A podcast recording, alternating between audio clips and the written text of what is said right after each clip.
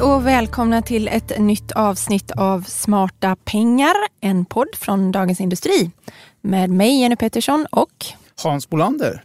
Vi är båda reportrar och skriver om privatekonomi i eh, Dagens Industri.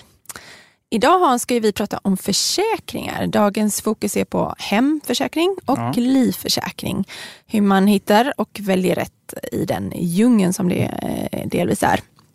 Men först, vi kan inte stå här och inte prata någonting om söndagens val och den situation vi nu har här i Sverige.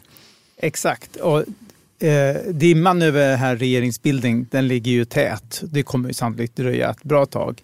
Men kan man redan nu se någonting, till exempel viktiga plånboksreformer när det gäller till exempel bostadsområdet och familjepolitiken? Vad säger du Jenny? Alltså det är ju jätte, jättesvårt att svara på i det läget som vi är nu, men vi, vi vet ju några tydliga skiljefrågor i alla fall. Eh, på bostadsområdet så har vi till exempel det senaste amorteringskravet från i, eh, i mars. I mars ja. ja. precis. Eh, det var ju de allianspartierna emot, så det kan man ju tänka sig att det kanske kommer försvinna. Men samtidigt kommer det bli mycket kompromisser oavsett vad det blir för lösning. Så Ränteavdraget är ju en jättefråga för många eh, och där har vi faktiskt sex av åtta riksdagspartier som är för en nedtrappning av ränteavdraget. Det är ju bara Socialdemokraterna och Moderaterna som inte sagt att de eh, vill göra det. Men det är oftast villkorat då? Då ska det ske Precis, i samband med Precis, det ska ju ske någon form av, i något form av bostadspolitiskt paket i så fall, eller någon mm. skattereform som sagt. Eh, och Många bedömare har väl svårt att se med den eh, troligtvis svaga regeringen vi kommer få att något sånt kommer vara genomförbart under den här mandatperioden. Ehm, så kanske blir det mindre korrigeringar men eh, svårt att se att det blir något stort. Och lite samma sak är det med skatter, eller hur Hans? Ja, alltså, det är det ju absolut. Men där hade vi en, en väldigt tydlig skiljelinje mellan att det rödgröna blocket vill ju inte sänka skatterna, var de tydliga med, och de vill ju höja kapitalskatter på de rikaste som uttrycker sig och de har ju fortfarande inte preciserat hur det ska ske för de ska samtidigt inte röra gåvoskatt, förmögenhetsskatt, arvsskatt eller fastighetsskatt. Så att eh, ja, det där får vi ju se om de sitter kvar vid makten, om det kommer något förslag. Det, det lär det ju göra, det tror jag. Men, och Alliansen däremot är ju eniga om att inkomstskatterna ska ner. Framför allt den här eh, höga statliga inkomstskatten och värnskatten. Det tror jag att man kommer att se. Man kanske bara höjer brytpunkten för när man ska betala statlig skatt helt enkelt. Ja, vi, vi får se helt enkelt. Det kommer ju säkert dröja veckor, kanske månader innan vi vet hur regeringen kommer att se ut. Du, nu till, då till dagens tema som är försäkringar. Eh, som ju omsätter eh, mångmiljardbelopp eh, i premier varje år. Jag tror att skadeförsäkringar är ungefär åt, drygt 80 miljarder, men då ingår ju många typer av försäkringar i det. Motorförsäkringar är ju den största kategorin faktiskt. Men idag tänkte vi fokusera på, till att börja med, på hemförsäkringar. Och det är ju någonting som faktiskt nästan alla har. Det är bara någon ja. enstaka Eller, procent och, och som inte har det. Också. Som bör ha, ja. Precis, det är ju kanske den allra viktigaste försäkringen. Hur, hur har du tänkt Hans, när du har skaffat hemförsäkring?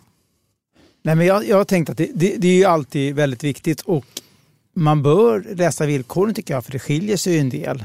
Men det, det, det finns ju bra jämförelsesajter idag om man kan titta på villkor. Men det ska man komma ihåg också att jämförelsesajterna säljer på provision. Så att nöj dig inte med att bara titta på jämförelsesajter utan kontakta försäkringsbolag. Också, men man har olika behov. Alltså det är jättestor skillnad om du har barn eller inte har barn och, eh, och ser reseskyddet. Många reser, det är viktigt.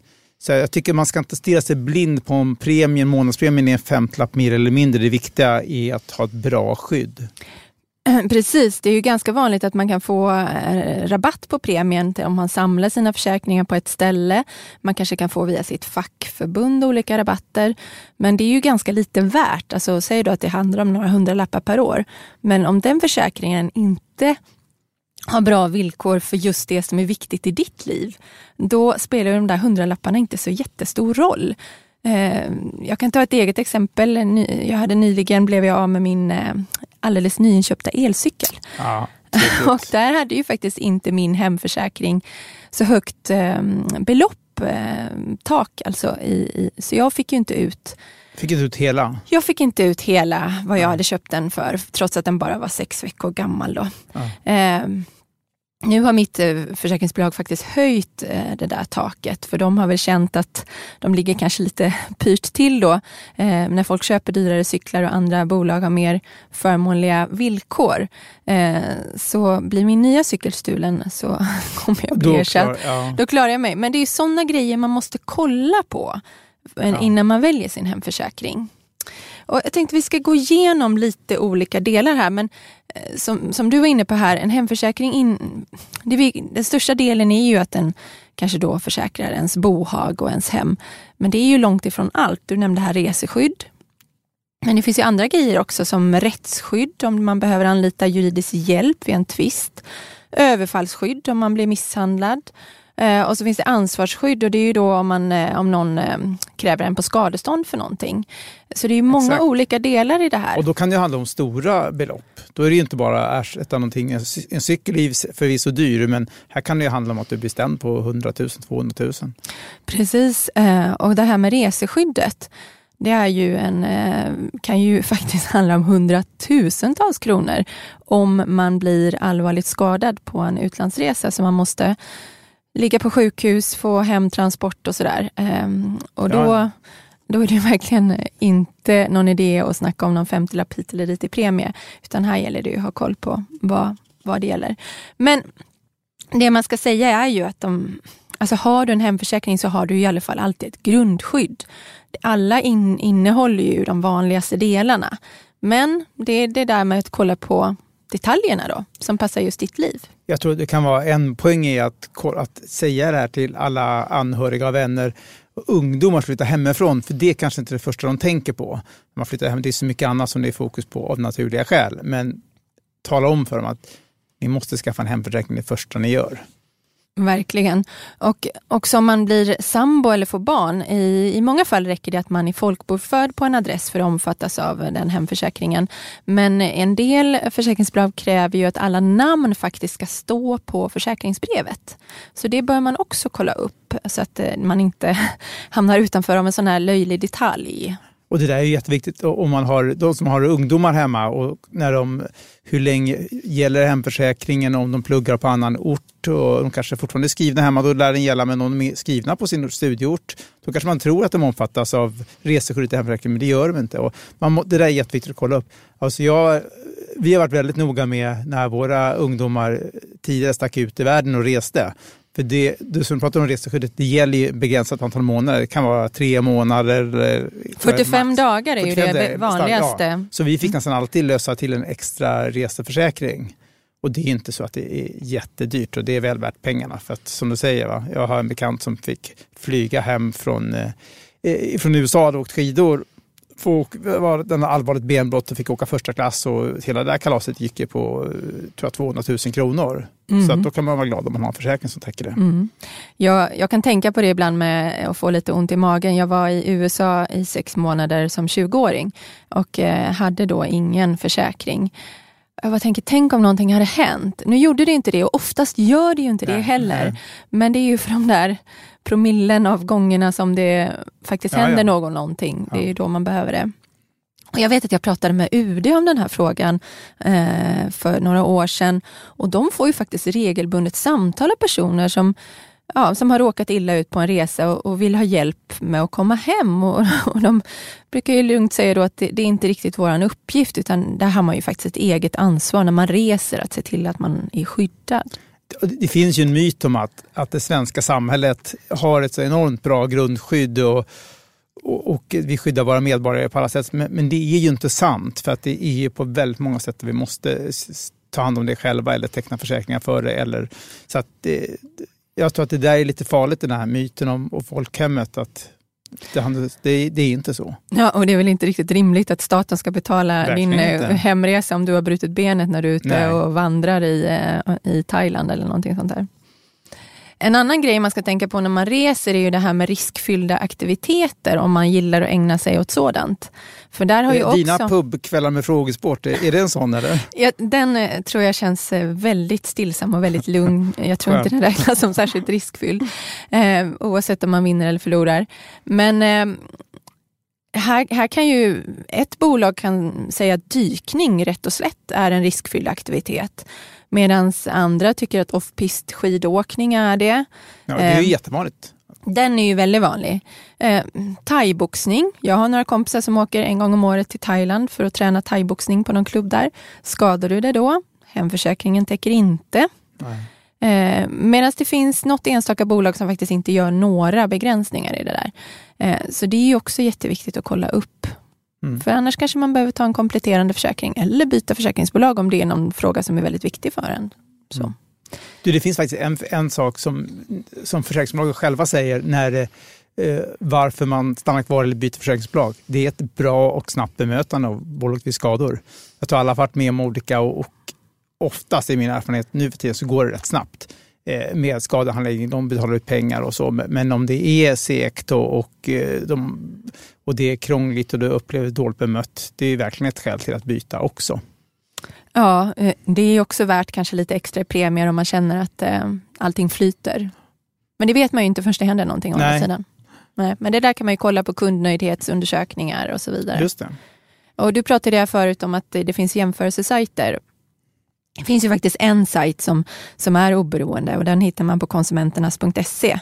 Eh. Och där eh, behöver man inte vara rädd för att någon eh, är favoriserad eller sådär. Utan, Ja, det är ju en sajt som vi egentligen kan rekommendera till alla typer av konsumentköp. De täcker ju framförallt alltså bank, försäkring, el, bolån och, och mot, motsvarande. Så att det, det finns jättemycket goda råd och som du säger opartiska jämförelser. Precis.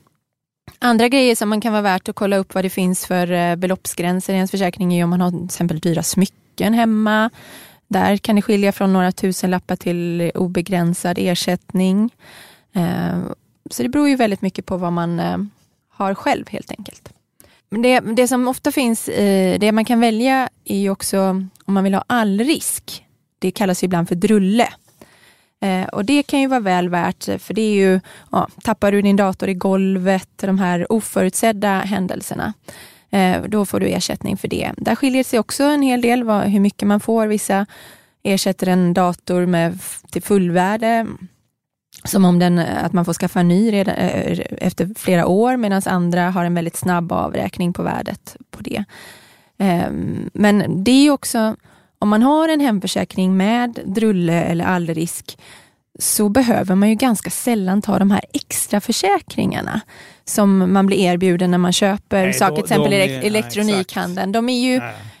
till, ja, det är sällan man behöver en sån om man har en bra hemförsäkring. Då kan man säga det, det, där är ju säljarna i elektronikhandeln har ju höga provisioner på de här som säljer gärna på dem. Men ibland kan försäkringspremien vara kostar ja, hälften av vad varan kostar. Det är helt absurt höga priser. Men du med drulle, där tänker jag säga att det är ju faktiskt drulleförsäkring är all, eller allrisk som det ofta heter. Det är ju väldigt bra. Liksom. Jag menar, jag tror i de flesta familjer så har man råkat ut för saker med datorer och mobiler om inte annat.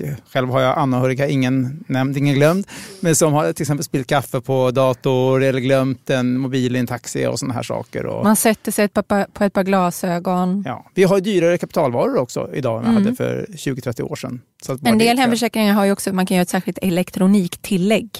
Ja. Då blir det ytterligare lite bättre. Så kolla upp allt det där. Eh, och i det här sammanhanget så kanske vi ska prata om det här med att vara överförsäkrad respektive underförsäkrad också. Apropå de här eh, försäkringarna som man erbjuds eh, för varje enskild produkt då, som man kanske inte behöver. Eh, att vara överförsäkrad innebär ju att man betalar alldeles för mycket i premier för saker och man kommer aldrig kunna få ut, man får ju aldrig ut värdet mer än en gång så att säga. Nej. Så man, det, är ju, det är bra att ha koll så att man inte betalar för mycket för saker. Eller om man har eh, en saker har sjunkit i värde, då kanske du behöver eh, minska beloppen i din hemförsäkring. Ja, Så kan det ja, också absolut. Och med frågan är om man får kolla hur stora är prisskillnaderna också.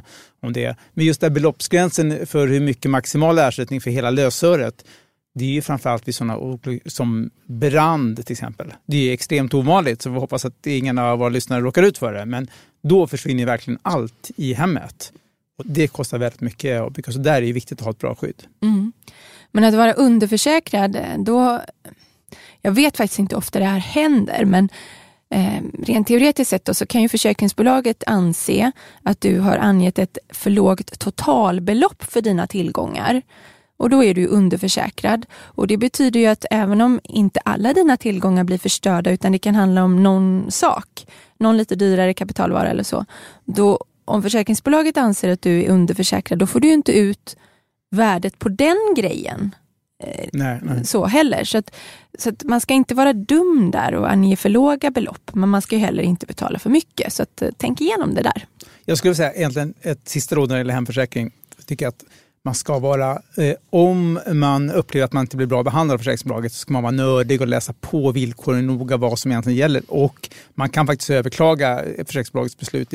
De har i första hand en instans, en kundombudsman som alla har och sen kan man överklaga det vidare också. Så ge inte upp utan om du, om du anser att du på goda grunder har rätt och borde få ersättning så ge inte upp utan eh, stå på dig.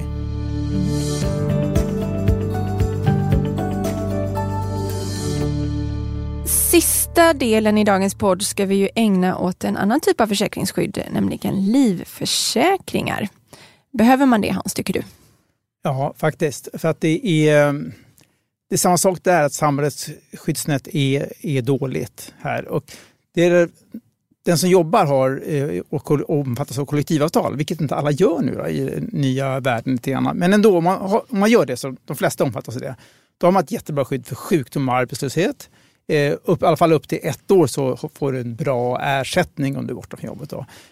Men däremot en livförsäkring, om det värsta händer, så, så är inte det skyddet särskilt bra. De flesta har en så kallad TGL på jobbet. Eh, om du själv eh, skulle gå bort så dina anhöriga får, och det kan vara belopp, de beloppen är max 270 000, från 50 000 upp till 270 000. Eh, beroende på ålder, det är inte särskilt mycket pengar för den som har bol, en partner, om man har bolån, om man har barn. Och så. Sen tillkommer också extra om man får barn. Men det, är fall, det kanske hjälper bara under den närmsta tiden. Så därför tycker jag definitivt att det här lite tråkiga eh, rådet att sätta ner vid köksbordet och ta död på varandra på ett rutat papper, som någon myntade på 70-talet tror jag, eller 80-talet. Det är ganska bra att göra. Vad händer om worst case? Eh, att göra det liksom, och, och titta vad får man för ersättning. Det finns ju alternativ till livförsäkringar också. Hur ska man veta att det är just det man behöver? För utöver de här eh, ja, som du pratar nu då, skydden i eh, kollektivavtalen och sådär. Eh, för det fin- visst, visst, kan man tänka sig några andra lösningar också? Ja, absolut. Alltså vi, det finns ju ett stort utbud av livförsäkringar som du kan teckna privat på nätet. Det går jättesnabbt. Det är ingen, oftast är det ingen hälsoprövning när du, när du är ung. Det kanske tickar in efter över 60 eller 65 års ålder, men tidigare är det ingen hälsoprövning. Så. Och då kan jag, det är ju yngre du är, desto billigare är den årliga premien. Och det är liksom kanske då framförallt om de som är, är sambo eller ensamstående med barn eller sambos partners med barn. Där att man vill hjälpa sin familj om det värsta skulle hända. Och då, då kan du för ett par tior ge ett försäkringsskydd på i alla fall upp till en miljon och vill du försäkra mer så, så kanske ett par tior till i månaden. Så där är det billigt. Sen, sen drar det iväg. Sen kan jag, säga, jag satt och kollade, jämförde lite prislistor och sådär.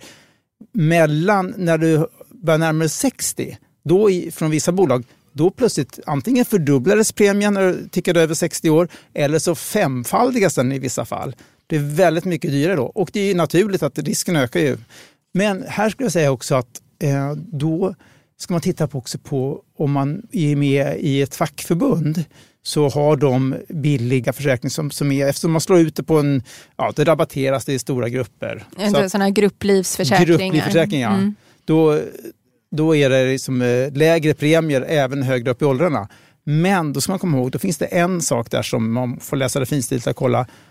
I vanliga fall säger man, ja men jag vill försäkra mig för en miljon. Ja, det här är premien, den betalar du och så höjer vi den lite varje år. I det här fallet så är det ofta att de sänk, när du passerat 55 år så minskar den här utbetalda miljonen med 5 procentenheter varje år. Fast man betalar samma premie då? Eller? Exakt. Mm. exakt. Så det är också en anledning till att de är billiga. Så man får ju jämföra där och tänka, okej, okay, vid 60 då kanske jag, då får jag ut, man kan, det minskar aldrig med mer än hälften. Då får jag ut en miljon, men då får jag bara ut en halv miljon. Eller din anhöriga får ut bara en halv miljon. Men då får man jämföra den premien med kanske en halv miljonsförsäkring så man inte jämför äpplen med päron. Så här gäller det också att vara lite nördig och, och läsa villkoren. Så att, att, att ha en livförsäkring kan ju vara bra men om man tycker att det är dyrt så kanske en mindre livförsäkring är bättre än ingen livförsäkring. Ehm, en gruppliv är kanske bättre än en privat. Om man känner att man inte vill lägga de pengarna. Det gäller att hitta vad som är rätt för ens eget liv. Absolut, och i många fall så, och jag tycker framförallt för unga familjer så är det viktigt om man har barn, mindreåriga barn och så. Sen kanske det kan vara så att ens partner klarar sig alldeles utmärkt på egna ben om man skulle, när den ena parten dör då. Så att det, då kanske inte behövs en livförsäkring alls. Nej, om, man har, om, om huset är avbetalt till exempel. Exakt. För det, ofta är det ju bostaden som kanske blir den stora, ja. stora grejen. Äh, att man inte kommer klara bolånen. Nej, precis. Och sen finns det ytterligare en parameter här. Tjänstepensionen, där kan du också välja om du ska ha ett återbetalningsskydd eller inte. Om du väljer återbetalningsskydd till din partner eller anhöriga då, får du, då är det minskade avsättningar till pensionen istället. Så då är det på bekostnad av att du får lite lägre pension. Så det är också en livförsäkring som kostar. Mm, då får man väga, är den, är den bättre än en, eller Exakt. ska man ta en privat? Ja.